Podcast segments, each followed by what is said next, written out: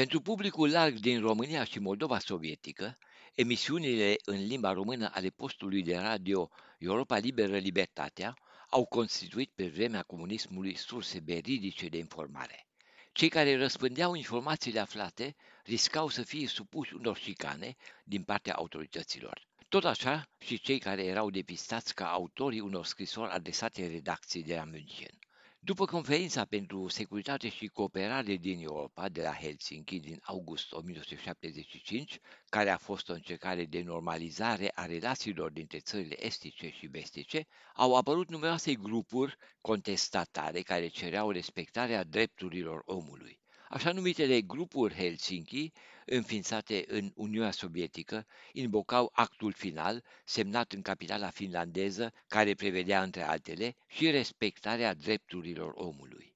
Actul final a fost semnat și de liderul sovietic Brejnev și de cel român Ceaușescu.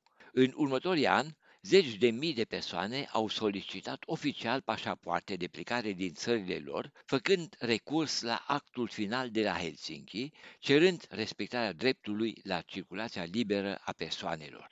În 1976-77, în România s-a înregistrat o adevărată avalanșă de cereri de plecare definitivă din țară. Majoritatea acestor cereri aparțineau etnicilor germani care invocau în fața autorităților dreptul la reîntregirea familiilor lor despărțite după cel de-al doilea război mondial. În acest context, aparatul de partid, sprijinit de securitate, a declanșat o amplă contraofensivă propagandistică în care au fost implicați numeroși cetățeni, intelectuali și activiști.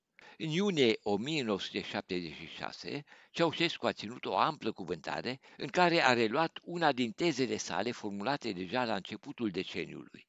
A vorbit atunci din nou despre omogenizarea crescândă a societății, ceea ce era perceput de către minorități ca o formă deghizată de uniformizare națională și asimilare treptată. Abordând problema națiunii și a naționalităților conlocuitoare, Ceaușescu s-a oprit în mod special asupra problemei reîntregirii familiilor, criticând propaganda făcută în străinătate, mai ales în Germania. Ceaușescu considera chestiunea reîntregirii drept o încercare de a-i dezrădăcina, de a-i rupe de pământul pe care s-au născut ei și părinții lor, calificând asta drept un act neumanitar. Locul cetățenilor patriei noastre, indiferent dacă sunt de naționalitate română, maghiară, germană, evrească, este aici în România, a declarat atunci Ceaușescu.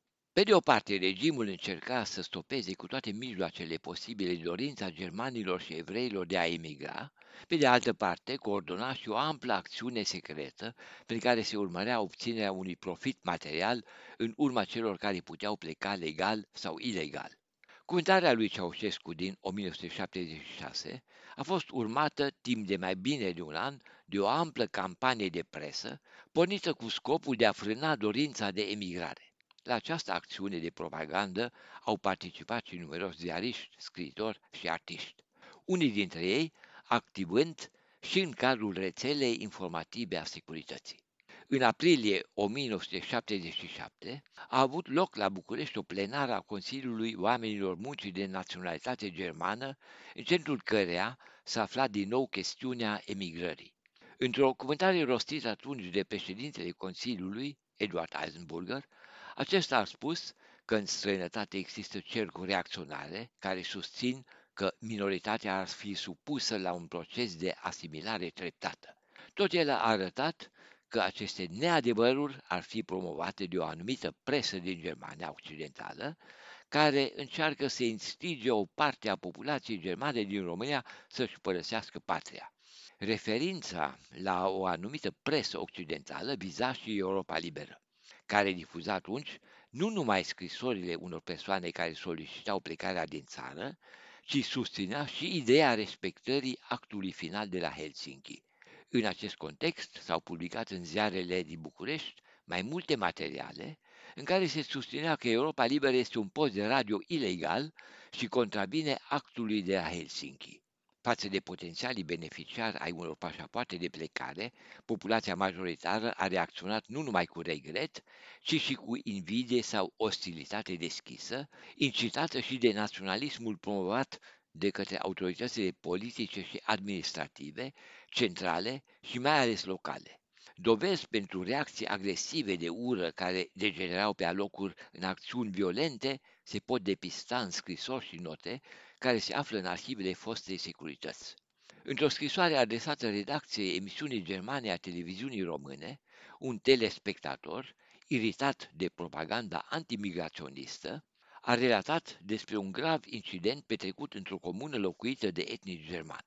Conținutul scrisorii a fost comunicat securității de către un redactor care era agent.